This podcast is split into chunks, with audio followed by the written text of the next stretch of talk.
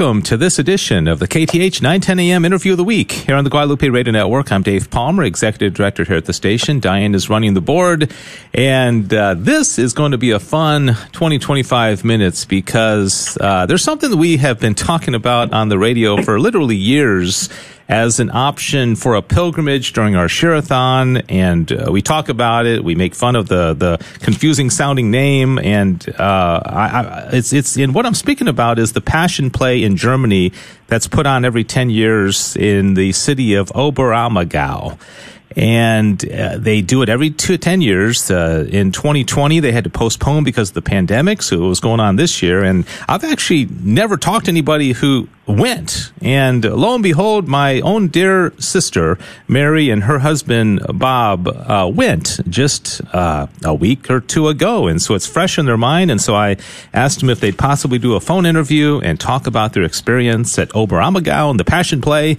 And by golly, they said yes. And so here they are.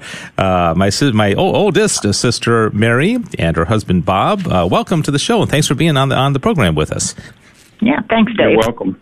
All right, so uh, tell us. Uh, I, I, know this was like a four, Mary. This was like a 40th anniversary trip for you and Bob. Uh, what, what inspired you know of all the things that you could have done for the 40th anniversary to say, hey, let's let's get out to Germany for this passion play? What was the inspiration? Well, yeah. So it was a milestone anniversary, and so we wanted to take a uh, a trip, and we decided to do a cruise to Europe and uh, a river cruise. And so as I was looking at different itineraries, I noticed that one of the itineraries uh, included a visit to Oberammergau.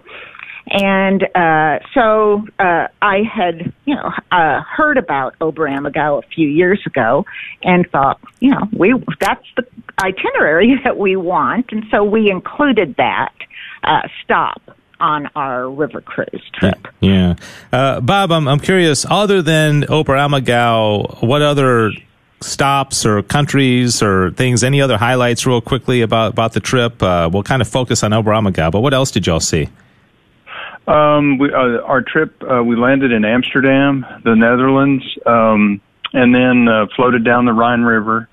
Um, a couple of places that stood out to me. Um, we were our, our first day, first full day off the boat was in Cologne, Germany. So we got to real quickly tour and, and walk in the the uh, cathedral there. Mm. Um, and and actually, while we were in there, the uh, it was right around noon so the huge organ that's in there started playing, and and I mean it it just filled the filled the church. The so so we saw several cathedrals along the way, uh, some larger, some smaller. Uh, of course, um, you know the Cologne. We saw the the Notre Dame Cathedral in Strasbourg. Hmm. We were able to tour that. So. Um, and then along the way, other touristy type things. You know, you you visit wineries and and things like that. Um, yeah. So it, was very kind of a very um, kind of a laid back. I mean, you're just floating down a river, really, uh, seeing amazing things along each along each bank. Yeah, um, breathtakingly beautiful as well. Reminds me of the the Danube riverboat cruise that Mary and you know my my other sisters, my mom did. Uh, uh, gosh, right before the pandemic in 2019. Uh, Mary, I'm, I'm curious. The Oberammergau play that I guess has been going on for for decades now. How familiar were you with this? You know, before this trip, or how did this kind of hit your radar screen? Well, interestingly, I had never heard of Oberammergau, and uh, uh, as you mentioned, the Danube River trip um, three three years ago, I was talking to some friends at church about that. Uh, Danube River trip that Guadalupe Radio was uh, sponsoring. And uh, they started talking about a trip that they were planning to take the following, I guess, uh, year, with uh, kind of within the next uh, six to nine months, to Oberammergau. And so I questioned, you know, what that was, and they told me, um, you know, about this passion play. And so that was my first introduction to Oberammergau uh, was when we were actually planning the Danube River trip. Yeah, and I, I got to admit, I until we started talking about it on the radio, I had never heard of this. Five years ago, mm-hmm. that that city would mean nothing to me. And uh, Bob, I know you're. I think you studied history in college, so you're somewhat of a, a, history guy. What can, mm-hmm. what what did you learn, or what do you know about the history of this play itself? I mean, every ten years, the the significance it has to the city of Oberammergau and the the country at large. Uh, what, what can you tell us historically about this? Well, the, the, the basis and the genesis of the play had to do with um, a plague in the in the uh, I think throughout Europe and, and in particular in the town of of Oberammergau um, around the year 1632. Um, pretty pretty strong uh, plague through the area, and um, citizens, you know, in and around the area were dying due to plague. So the the city fathers pledged that anyone else from their town died due to the plague, that they would put on a passion play every 10 years uh, to um, sort of pay back the Lord for protecting their city and town from the plague. Mm. And and so this came about. No one else, for a period of a few years, died of the plague. So beginning in, I think it was either 1634 or 1636, that was the first year of the of the play, and then from then on, um, from 1640, every 10 years, um, they put on a passion play in that town um, in celebration of, um, I guess, uh, their town not being as uh, devastated by the plague as maybe some other areas around them. Well, I thought you were going to say, you know, went back to 1910 or something. I had no, oh, no. I, I, had no idea. This goes back, you know, literally 300 years. Yeah. that's amazing. Four, yeah. yeah, 400 oh, years. Oh, yeah, 400. Yeah, gosh, my math is mm-hmm. off. uh, and is it true, um, uh, uh, Bob, that the, all the actors are from the city of Oberammergau. They're not like flying people in from America or other, or, you know, Berlin or something. These are local actors. Is that right? Well, there are some stipulations and, um, but, but they're all tied to the town of Oberammergau. Um, you can participate in the, in the play, um, in many capacities. Obviously on stage is one, orchestra is another. But if you are born in Oberammergau, or you live there for 20 years, you can participate. Hmm. So um, that you know kind of casts a, a pretty good sized net, I guess, over the years. Um, but but irregardless, the the talent that was on display was um, it was pretty amazing, very um, very surprising. Yeah, especially under those circumstances where you don't have uh, professional actors necessarily. Uh, Mary, let me let me ask you about the the city um, of Amaram, Oberammergau, uh, the Bavarian Alps. Just even that name just sounds so so beautiful. Tell us, can you, if you could, paint a picture of the the scenery? You know, if, if for those of us who have never been there, what what is it like there, just from a, a natural beauty standpoint? Well, Oberammergau is it's a small village there's um, 4,500 people that live there. So it's a very small village. Um, it is nestled right in the uh, in and around the Alps. So you look around and you know you can see the mountains around you. Uh, the town itself um, of course, was very busy because there was a lot of people uh, there for the Passion Play. But the the homes, the buildings are uh, just decorated with um, window boxes of flowers mm. and just very, very um, beautiful, beautiful area. Yeah, amazing. And uh, let, us get to the the main crux, the, the the play itself. And I just wanted to get both of your impressions one at a time. Just anything that stands out uh, from your experience? I understand it's quite long. This isn't uh, an hour and a half, you know, or uh, you know, an hour and then admission. This is a long play. But uh, Bob, let me start with you. Just general impressions. What, what what did you think about the play itself, and what struck you most? Um, well, we, we um, as you walk up and, and you see the theater, um, you get down close to where the theater is on that one part of town. Um, you realize that this is it's an indoor theater, so the so where you're going to be sitting and watching the play is is you know it's not a bunch of wooden benches. It's uh, fairly nice individual seats. Um, when the production started, it opens with a um, the orchestra plays, and then a choir, the choir uh, comes out and begins to sing, and and it kind of took my breath away a little bit. I was really surprised at what I was listening to. I did not expect this to begin that way and to sound the way it did. Um, it, it was. I thought, okay, this is this is going to be way better than I ever expected. Just, even though even though the entire production is is in German. Yeah. Just from um, a standpoint but, of the, the quality of the acting, the sound, the the costumes, is that what you mean? Just the overall oh, yeah. You know, feel of no, it? Just, yeah.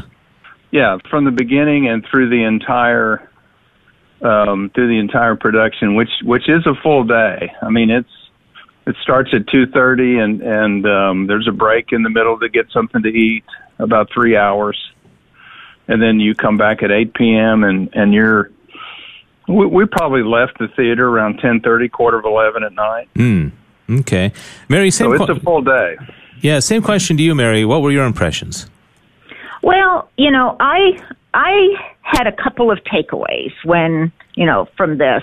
One, I would also say it was the performance was it, it was amazing, and there were a couple of times that I had to remind myself that these are amateurs. These are village residents that um, are on stage and uh, you know and doing this performance. It was um, just the quality of not only the acting, the singing, the music, but the the set direction and production. It was um, amazing. It was flawless. And um, the second takeaway is, you know, that this story revolves around the the passion, death, and resurrection of Jesus. We've heard this story many, many times. You know, we hear it Palm Sunday, uh, Holy Thursday, Good Friday, Easter Sunday, but to be there and to see this uh, story really en- uh, enacted right in front of us. It was it was an amazing, amazing experience. Yeah, and so it told the story kind of like the Mel Gibson's Passion of the Christ. Was it that period of Jesus's life from like the agony in the garden to the uh, the, the crucifixion? Was it kind of was it chronological? Was it you know that, that if, if that makes sense? Was it what was that what the, the play was about? Pretty much. Yeah, yeah. It, it, um, it started. Um, it, it starts with, um, I believe, if I'm not it's Jesus coming into Jerusalem. It includes um, Jesus at the uh, clearing of the temple yeah. um, of the merchants, and now in between in between acts, there the, choir would come out and the choir would um, sing a, a sing and perform a song. Um, the choir's just standing there performing. In the background, uh, stage curtains would open up to a center portion of the stage, and a particular story of the Old Testament would be in the background. I mean, it'd be actors standing there, um, kind of frozen as mimes, and, and the and the song would be about a particular story within the Old Testament. So there was a link between the Old and the New Testament. Mm. In between actual scenes of the play, Oh wow!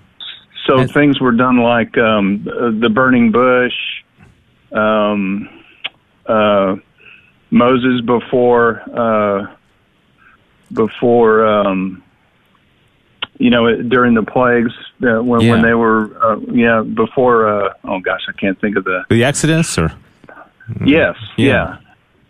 So it was uh, Cain and Abel. Um, it, th- that part was um, it was very interesting to kind of uh, uh, kind of interlink the two, you know, the Old and the New Testament. Yeah. Um, and and that occurred throughout. Um, that occurred throughout the production. yeah, Mary Bob mentioned about it being in German. Uh, how did Mm-hmm. y'all get around the language barrier? Sitting there watching something for hours in a different language. How how how did you get around that?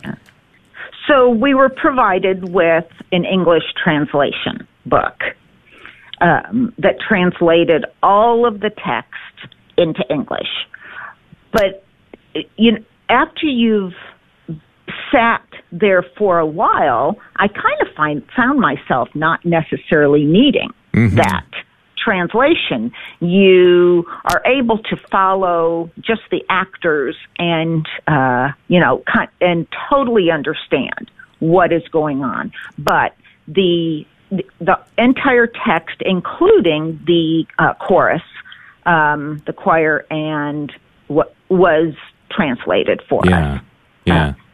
Interesting. What about the uh, uh, the crowd? How many people were there, Mary? Um, any restrictions? Social distancing? Uh, was it packed? Uh, tell us about that. Yeah, it was very crowded. Um, the amphitheater holds about 4,000 people, and I would say it was um, close to capacity. Um, and uh, the now, as far as restrictions, there were some people there that chose to wear a mask, but it was not required Yeah. and uh, so it was it was an optional um, choice. Yeah. And uh, Bob, uh, as far as the international flavor, did you get any kind of sense of, you know, uh, you know, a lot of countries represented, mostly Germans, some Americans. Well, well, well, well, tell us about that. Well, around us were a few people that were in our um, tour group that we had traveled with for that week. So um, all of them were English speaking, either from from the U.S. or Canada. Um, but once we once we got into the theater, you know, we're kind of spread around. We're not all together in one group. So intermixed with us, um, for example, a, a couple of women in front of me were from Germany. Um, gentleman next to me and his wife were from a town near Stuttgart. Um, they could speak English, uh, could communicate actually pretty well. Um, I had a conversation with the gentleman next to me um, uh, before the second act began. He was telling me about his son who lived in the U.S., was an engineer for, um, oh, John Deere, I think it was. Yeah. Um, but anyway, um, a, lot of German citizens there. Um, actually, uh, the, the three people that I visited with, it was their first time to see the Passion Play. So, I mean, they- they've lived there all their lives, had never seen it before. So, Yeah. it was their first experience as it was for us. Yeah. We're talking about the Oberammergau uh, play that go, happens every 10 years, of course, delayed uh, this decade because of the pandemic. It'll be going on again in 2030. Uh, talking to Bob and Mary Mills, uh, who just happen to be my sister and brother-in-law. They live in Oklahoma. Uh, and uh, but they're the, literally the only people I have ever known that have actually gone to this thing. so it was low hanging fruit, but I wanted to definitely uh, get their take. I'm really happy that we're doing this as well. It's really interesting. Uh, Mary, talk about other than the play going on and the beautiful scenery of the Alps. Uh, what other activities or things going on? Are there street performers? I think uh, you had mentioned before we started the interview there are wood carvers, um, other vendors. Uh, what else is happening?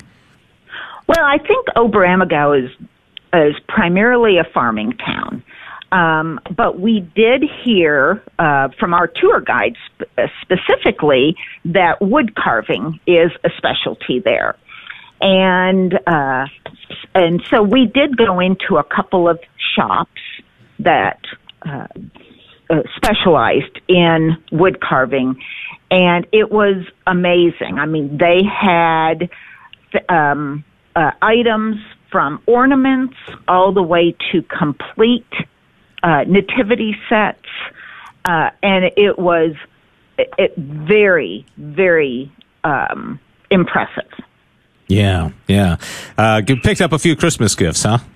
I did. I did. Good. Yeah. Uh, and uh, Bob, uh, some people may be wondering, you know, what does this cost? Uh, you know, I, I, guess you, you went through a travel agency. Any any information about that? How how easy or simple it was to get the, the tickets? Uh, the tickets were included in, as Mary described, as part of the um, part of the tour through Viking. That's the, that was the the uh, tour company that we went through. Um, I, I didn't. I, you know, I, I was. You know, of course, it's a package price, so you're not really sure what uh, the tickets cost unless you look closely at the tickets. But I think our tickets, we were. I would say we were about halfway from the stage to the back of the theater. We were almost in the middle. So if you can from a football field perspective, I'd say we were around the 40 yard line, mm-hmm. seat, you know, something like that, a little right of center. Those tickets on the ticket price were um, $220 okay. um, a seat. So um, I, I'm not sure what seat after the right to the front or to the back of us were, but but I guess as a reference point, that was the cost. Um, uh, you know, on a trip like this, who cares really what the cost is? You're you're looking at something that's pretty amazing. Yeah. Um, and and that's kind of that was that was my perspective on it. It didn't really.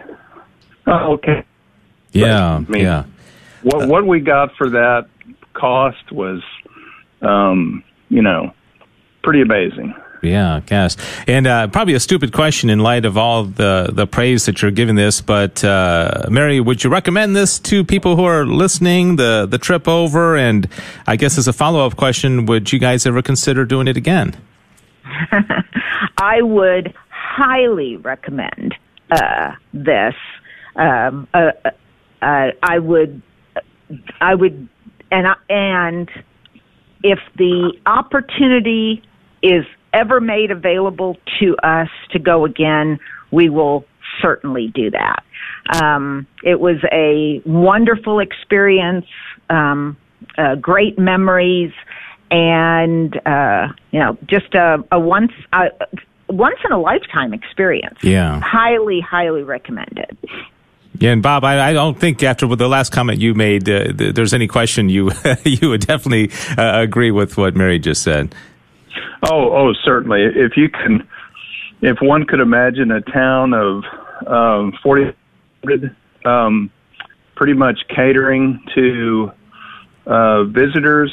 Um, I think they have this play five days a week, so five days a week, the the population of their town doubles because of visitors coming to the play, and, and the entire town uh, pretty much caters to those who visit them who come to go to the play. I mean, there's huge houses, huge buildings where people are fed before the play, and then during that dinner intermission, um, food we had was great. Yeah, uh, yeah. Attention to us was, I mean, like like you're like someone's inviting you into their home. It was highly recommend. It was really amazing. Yeah, yeah. It certainly turns the city upside down, but uh, you know, it's only a few months every ten years, and so I'm, I'm, sure they they love it. But then once it's over, it's like, oh my goodness, well, what just happened to our city uh, with yeah. all, all, these people? Hey, well, thanks so much uh, for to both of you. This has really been an interesting conversation. Bob and Mary Mills, they're from Oklahoma. Uh, my dear sister and brother-in-law, and like I said several times, the only people that I know that have actually gone to Oberammergau for the Passion Play, and you've got got uh, you know eight years to decide whether you want to go to the next one in 2030, and clearly Bob and Mary are recommending that everybody do so. Uh, thanks to you both. Yeah, you're welcome. Thanks, Dave. Yeah, yeah this has thanks been fun. Yeah, and thanks to Diane running the board, and thanks everybody for listening. If you have suggestions for future interviews, uh, I'm only an email away. You can email me Dave Palmer at grnonline.com. God bless you, and have a great rest of your weekend. Hi, everybody, and welcome to this edition of the KATH 910 AM interview of the week here on the Guadalupe Radio Network in North Texas. I'm Dave Palmer, Executive Director here at the station. Sissel is running the board. And uh, every now and then, on during this time, we like to just feature a story about somebody who has come to know and love and uh, oftentimes uh, convert into the Catholic Church because uh, if you're a cradle Catholic like me, uh, sometimes you you got to hear these stories to realize what we have. Now, I love my Catholic faith, but uh, I uh, recently had a conversation uh, at my parish with a gentleman by the name of Marcus Bell. And uh, he has a wife, Melissa. They have three young boys, and really fascinating story. In fact, if you heard our summer share-a-thon, we highlighted Marcus's story about the influence of Catholic radio on his conversion from Anglicanism uh, we're not going to focus specifically about that, but just want to hear his story so that we can just uh, re- be renewed in our appreciation of uh, the gift that we have in the Catholic Church. So, uh, Marcus, welcome back. Thanks for being here. Thank you, Dave. Appreciate it. Yeah, I, I think I told you, it reminded me of uh, like a Dr. David Anders, which is Yeah. a, a great compliment because great he's so brilliant. But you know, the, the your intellectual depth Mm. and understanding of the Catholic Church is uh, uh, amazing, and I'm hoping that we have continue to have places for you on the radio because you. I, I think the, you have a real gift for that. Thank you. All right, so you came into the Catholic Church along with your wife Melissa just Just a few months ago. Easter Yeah, e- 2022. That's right. so Yeah. you're you are a baby baby Catholic. we are yes, we are baby Catholics with three small boys who are also uh, Baby, baby baby Catholic. baby baby Catholics. So yeah, Yeah, yeah. So let's go back. Uh, you're young. I, I don't know how old you are. You're- 32. you're- okay, you're 32. Uh, in your, your early 30s. Um, and uh, so go back to your childhood. Okay. What, what what kind of faith were you raised in? Uh, I was raised in a very loving Christian family. I mean, um, we were Baptist, broadly speaking. My parents were both raised Southern Baptist, but by the time I was uh, uh, an older child, around the age of ten, we were virtually what you'd call non-denominational. So you have a church that has a denominational influence. Typically speaking, it's going to be kind of Church of Christ or or Baptist, just without an affiliation and uh, so it's going to have a flair of those types of churches as opposed to like you can't really have a non-denominational Episcopal church or Presbyterian church because their traditions are too strong. Yeah. But in those churches, you have a real, almost a mere Christian focus on faith, like individual faith. Yeah. Which is good for any Christian uh, of any stripe to have an individual personal faith. And so I was raised in that atmosphere. I was raised in that culture.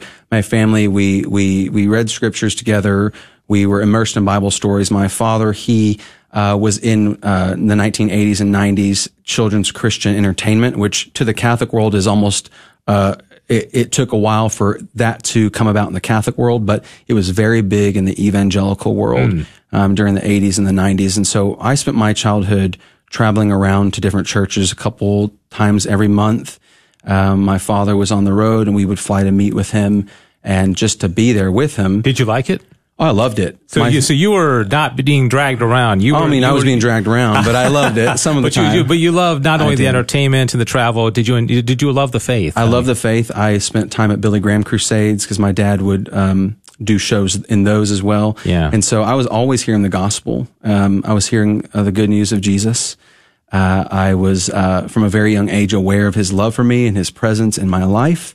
And uh, uh, so, yeah, we we traveled around doing that, and we were exposed to many different churches. So as I got as I was younger, that didn't really mean much to me. We would just mm-hmm. go and set up in a, in a stadium for a big conference or crusade, like the Billy Graham Crusades, or uh, we would be going to churches and setting up there. And so I would notice little differences here and there about the, the styles of worship.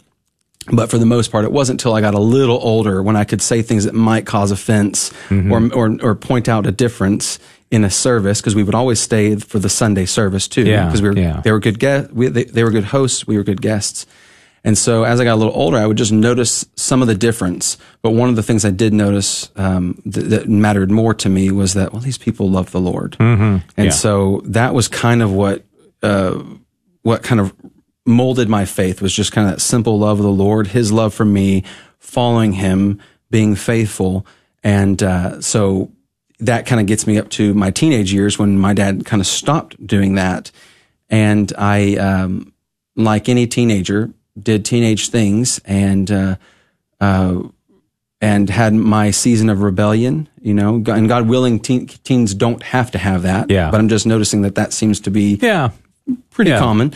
And, uh, and, but the whole time I had this special grace of the knowing the nearness of God to me and that he pursued me even when I ran away. I mean, this is this is the good shepherd, right? Who goes out looking for the one sheep, will leave the ninety nine to find the one and bring him back. And so, uh, I was always keenly aware of that. And by God's grace, I never had a uh, uh, an issue with uh, like an intellectual switch where I went from uh, where I tied my rebellion to God to a convenient um, denial of God. I knew God was real. I knew He was there. I knew He was after me, and uh, and so after you know a couple of years of that, um, I I had a my probably would be my first real almost uh, adult encounter with the Lord, and what I mean is.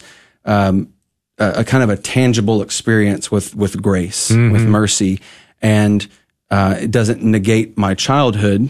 It, it just is one of those ones where it was it, it was in that time period where you're a teenager and you're about to become a, a young adult, and so Yeah. I um, I met the Lord in uh, in a very profound way um, by His Spirit and His Word in my bedroom after going to a, a small group for young men um, through my church and just seeing their love and pursuit of God. And I I uh, I had this um, this great grace poured on me where I just wept for my sins Yeah. And uh, I wept all night and I read the Bible for for hours and I just had this picture of and I wasn't a charismatic at the time. We'll get there in a second. I wasn't a charismatic yet, but I had this picture of the Lord standing over me and as I was weeping, he was weeping too, but his tears were tears of joy. So though I was like though I was feeling um I was in a place of repentance in my heart, there was joy too. It it wasn't grief, it was joy. Yeah. And so I, it really, I, I changed overnight by God's grace. Um, virtually within a week, I had totally changed How the way old I are was you at this point? I was 16 at this point. 16, okay. Still it was a young quite, man, yeah. Quite early on, quite early on. And, and, uh, so it was kind of an early rebellion of 14 to 16, Yeah, so to speak. yeah. And, you know, and, uh, you know, God willing, that's not something that it should be a common thing, but I mean, I mean, you know, Lord have mercy, but, and I have three boys too, so I'm Yeah. trying not to let that consume my mind, but, but, um, the faithfulness of the Lord is what, what I should keep on my mind now as a parent. And, um, and so, uh, so yeah, I, I, I quickly changed, uh, by his grace and, and, uh, I kind of alluded to this in our, in our last conversations where, um, there were people in my church who, when I would explain things like I just explained to you, or I was explaining something akin to a vision, right? Yeah, but not yeah. quite a vision. I wouldn't claim it that, but it was an image I had in my heart and in my mind. Uh, they thought that was a little weird. You know, they thought it was a little weird. And, and yeah. so the, the people who didn't find it weird were the people who were a little more charismatic in the church. And so I did the next great thing after having a, having a short time of, of maturing as I became immature again and I left my church because it didn't fit. It didn't Yeah. fit, you know, I, Yeah. I found another group who were more charismatic and also loved the Lord. And, um, and I ended up in that phase of my life meeting my wife. Okay. And at this okay. time I was, I was 18. okay. met my wife. Is this college or? Uh, No, this is pre-college. Okay, pre-college. Pre-college. I was still in high school, uh, about to graduate, and we met doing the same ministry. It was a, uh, uh, I I don't know if you've ever heard of the prayer and worship movement, but it's, uh, it's something the Catholic Church has always been doing, which is praying night and day. Yeah. But, but you can start to see where the spirituality, this Catholic spirituality Mm-hmm. comes in. And, and I have many friends still in it, and there are many holy, good, um, uh, Christian, Protestant Christians in it.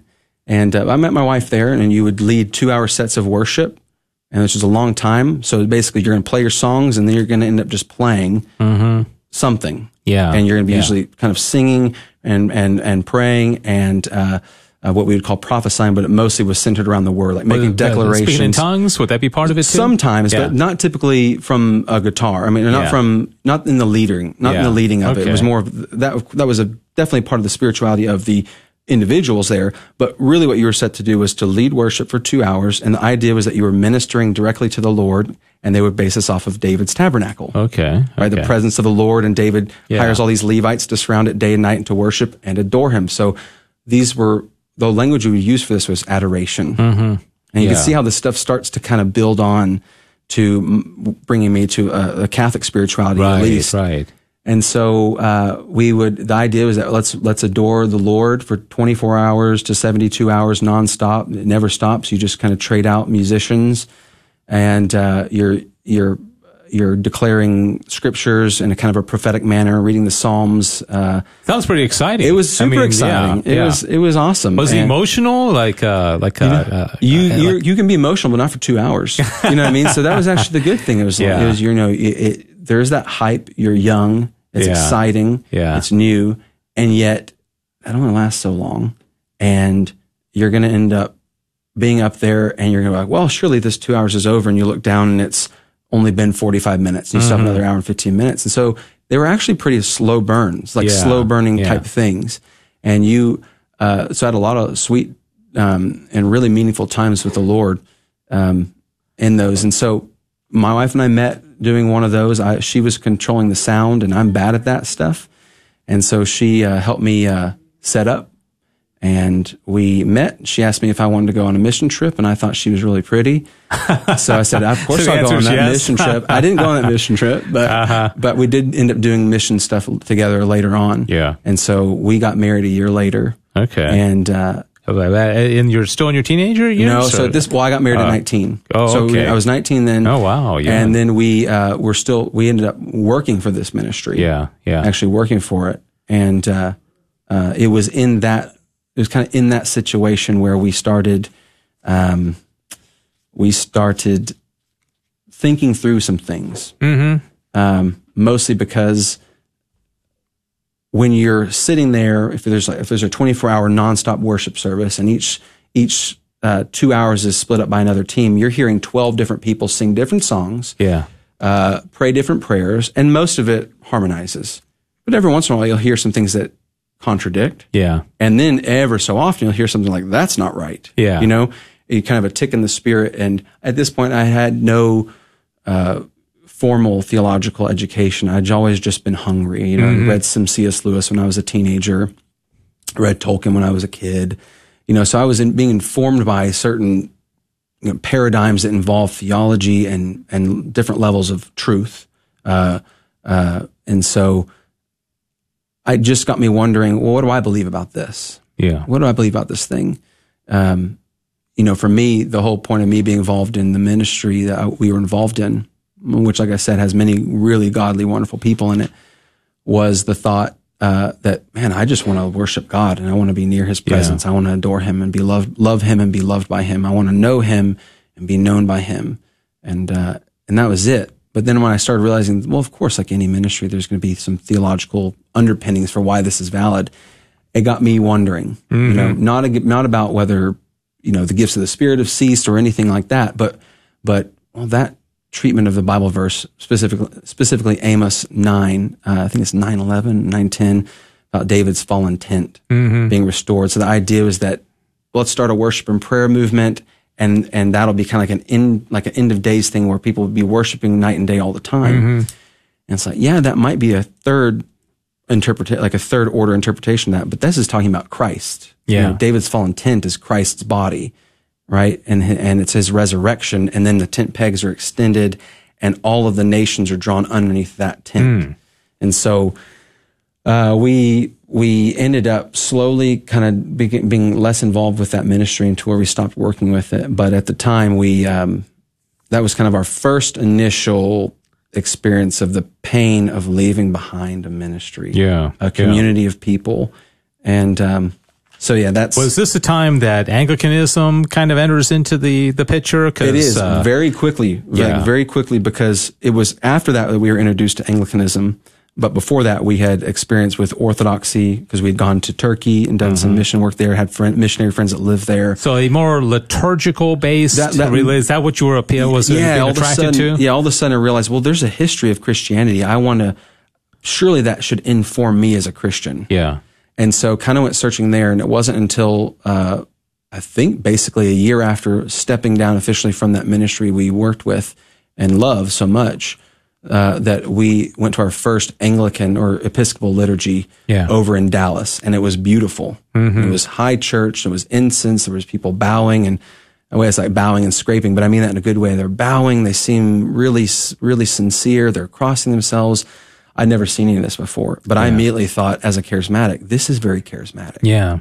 Now, could you just have easily gone into a Catholic church at that point, or did you have a, a bit of a resistance to becoming Catholic? You wanted to stay Protestant, or what was the what were your thoughts on Catholicism at that point? My in your thoughts on? Catholicism were basically non-existent. Yeah. So it was one of those things where, uh, and you find this a lot, I think, with Protestants, is that it's, um, especially ones who are more from that non-denominational world. It's not that they have a theological um, supposition that keeps them from Catholicism. It's that their only experience with Catholicism is what they see in media, mm-hmm. and so to them, it's not even a serious alternative. Yeah. Right. And so, uh, you know. If I had waited a little longer, I probably would have walked into a Catholic mass Yeah. or a church Yeah. or something. And if, and if you would have asked me back then, of course, I would have had some anti-Catholic sentiments, but nothing visceral, nothing I held on to by, um, uh, uh, you know, conviction. Just stuff I'd seen in movies Mm-hmm. Yeah. or something. And so we got involved in the Anglican Church and uh, the Episcopal Church, and then we very quickly realized we can't do that because of um, all of the heretical teachings and practices that they participate in over Yeah. there on on a large scale Early on, you recognize that. from day one, I went home and I Googled the Episcopal Church and I decided a couple weeks after that we got to move on. But you, but, uh, but you stayed in for quite some time, didn't you? We You did, we went be- to, yeah. we went to the conservative, uh, Yeah. it's called the Anglican Church in North America. They split off from the Episcopal Church in the, in 2008 because Okay. of all sorts of political stuff Right. and, uh, or spiritual stuff that had political ramifications. And so we found one right down the street from us. We'd lived in our apartment for three years at this point and, uh, and all of a sudden realized that there's a beautiful church right down the street. And we went in and we got met by the most loving community. Uh, the, the, the worship and the, the, the place of scripture in worship Yeah. spoke to our hearts and fed us. And, uh, and we, we got so, we got super involved. And, um, all along that way though, I was, I was being influenced by, uh, Catholic teaching because, um, Anglicanism has this weird identity where you, uh, where you consume a lot of Catholic writing. Uh huh. And then if it's prior to the Reformation, it's yours. You can claim it. If it's after that, you might be able to claim it depending on whether you're high church or low church, yeah. whether you're called what they call Anglo Catholic or they call or more Reformed. Mm-hmm. And so we, uh, we, uh, I was, I was very much a devotee of what's called the Oxford movement, the Oxford Fathers, which is Yeah. where John Henry Cardinal Newman, Yeah, St. John Henry Newman comes from. Right, right. He comes from that movement, and it was a restoration movement of of the Church of England um, after what we know as the kind of the Wesleyan period. Yeah, right. yeah. They all grew up as Wesleyans. Would like G.K. Chesterton have been involved in that? he was a little older. I mean, a little, Okay. little younger. Younger, So he would be that generation between like Tolkien and Lewis. Yeah. And then your, uh, uh, and then your John Henry Newmans would be old men when Chesterton Yeah. were young men. Yeah. And so, yeah. So you get into diaconate formation. You decide, you and Melissa decide that the priesthood would be a good thing for you uh, within right. the Anglican uh, order. So Yeah. um, that's a big decision. That, that's big- your vocation, right? That's going to be the rest of your life. You're going to be a priest. That's right. And so I got I I got um, approved by what's called the standing committee at that point for vocations, and uh, at that point we had been in the church for about two years, and uh, was going to every Saints Day service, very involved. with the Book of Common Prayer, which you can pray morning and evening office. I was immersed in it. I'd never been to this day that has informed my whole life more than any other thing, more than any other kind of culture um, surrounding like worship and spirituality, and so.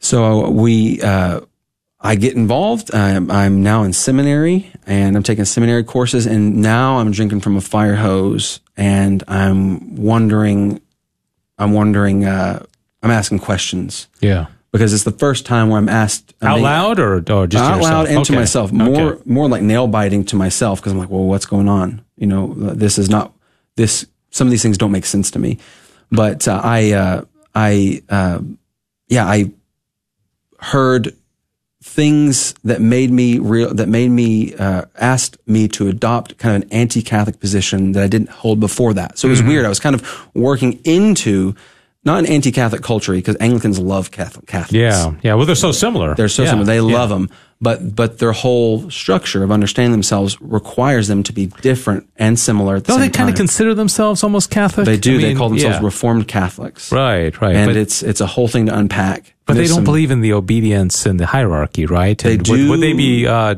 loyal to the Holy Father as Anglicans or no? Not as Anglicans, but most of them would consider them him to be a the rightful patriarch of the Western Church. Okay. They have more of an orthodox understanding Yeah. of the of the nature of the church. That's more conciliar, but there's no there's no hierarchy. There's no uh, uh, uh, magisterial authority of the Pope. Yeah. they'll just kind of view it as a conciliar nature with a body with no head. so Yeah, to speak, except for liturgically very similar, Can be. but uh, but no be. no real no no uh, real presence though. no real presence. That's right. Yeah, and that's all. That's all very touchy for the Anglicans because it's like saying, "So you're saying I'm not legitimate?" Yeah. and, and you're like, if you want to use that language, you know, Okay, if we'll you go there, yeah. if you want to use that language, and so I, um, yeah, Can I, ask you a quick ahead, question? it, uh, yeah. and uh, we only have a few minutes, but I want to get to the Catholic part. Uh, Yeah, but yeah. Uh, and maybe you can give me a quick answer on this one. Uh, sure. what, what what what about the whole King Henry VIII thing? I mean, is that uh, that's got to be a sticking point? Is it, It the guy running around killing wives? I mean, the founder of a faith. I mean, uh, For sure. It's it's so troublesome. It is troublesome, and I would say that uh, as Anglicans, no Anglican likes Henry VIII. Oh, really? And the Eng- English Reformation is so unique in that it took so long to do, basically almost a hundred years to really get down what is an Ang- Ang- what is an Anglican. Yeah. and uh, and so no Anglicans like that. However, they would say that uh, because of the primacy of Scripture, that even though he did all that he did, and as vile as it was, that the Anglican Church is still upholding Scripture and still its authority, its final authority is Scripture, and therefore uh, the whatever King Henry could do to it. Um, didn't violate the overall goal of the Reformation. Yeah, well, even is- we would say the you know the Catholic Church is bigger than the Pope. I mean, uh, the, the leader, of course, the Pope didn't found the church. That's Right. Jesus. But Right. uh, uh, we might have to have a part two of this interview Sure, because I want to know all about your your Catholic life. Yeah. But let's, in the time remaining, talk about Sure. taking that leap. You and Melissa at some point said, you know what? Yep. We got to be Catholic. Tell tell me about that. Yeah, so I was involved in seminary, and I, like I said, I started reading stuff that made me force the question on some of this stuff both can't be true. Like some of this, both these things can't be true. Some stuff can coexist together. There'd be some kind of theological tension, but there's too much here that's gonna that's gonna ask me to take a stand to be Protestant or to be Catholic, to be with the church of the past 500 years, or a, a church of the past 500 years, or the church of two millennia. And so, listening to um, uh, guys on Catholic Answers a lot at night, which was super great for me um, uh, because it helped me to go through so many different things that I never thought to ask about. Uh, and then, yeah, I I basically was ordained a deacon, and I read the uh, before that I read the uh, Apologia Pro Vita Sua, John Henry Newman's apology for why he did what he did, his whole Yeah. life's apology, and I identified with almost every page. Not saying I'm like John Hen- Saint, Yeah, Saint John Henry yeah. Newman, he is my patron saint, but uh, but I my heart, his heart speak, spoke to my heart, and I thought that was so fitting. Thanks for listening to KATH 910 AM Frisco, Dallas, Fort Worth on the Guadalupe Radio Network in North Texas. Catholic radio for your soul. Heard also at grnonline.com and on your smartphone.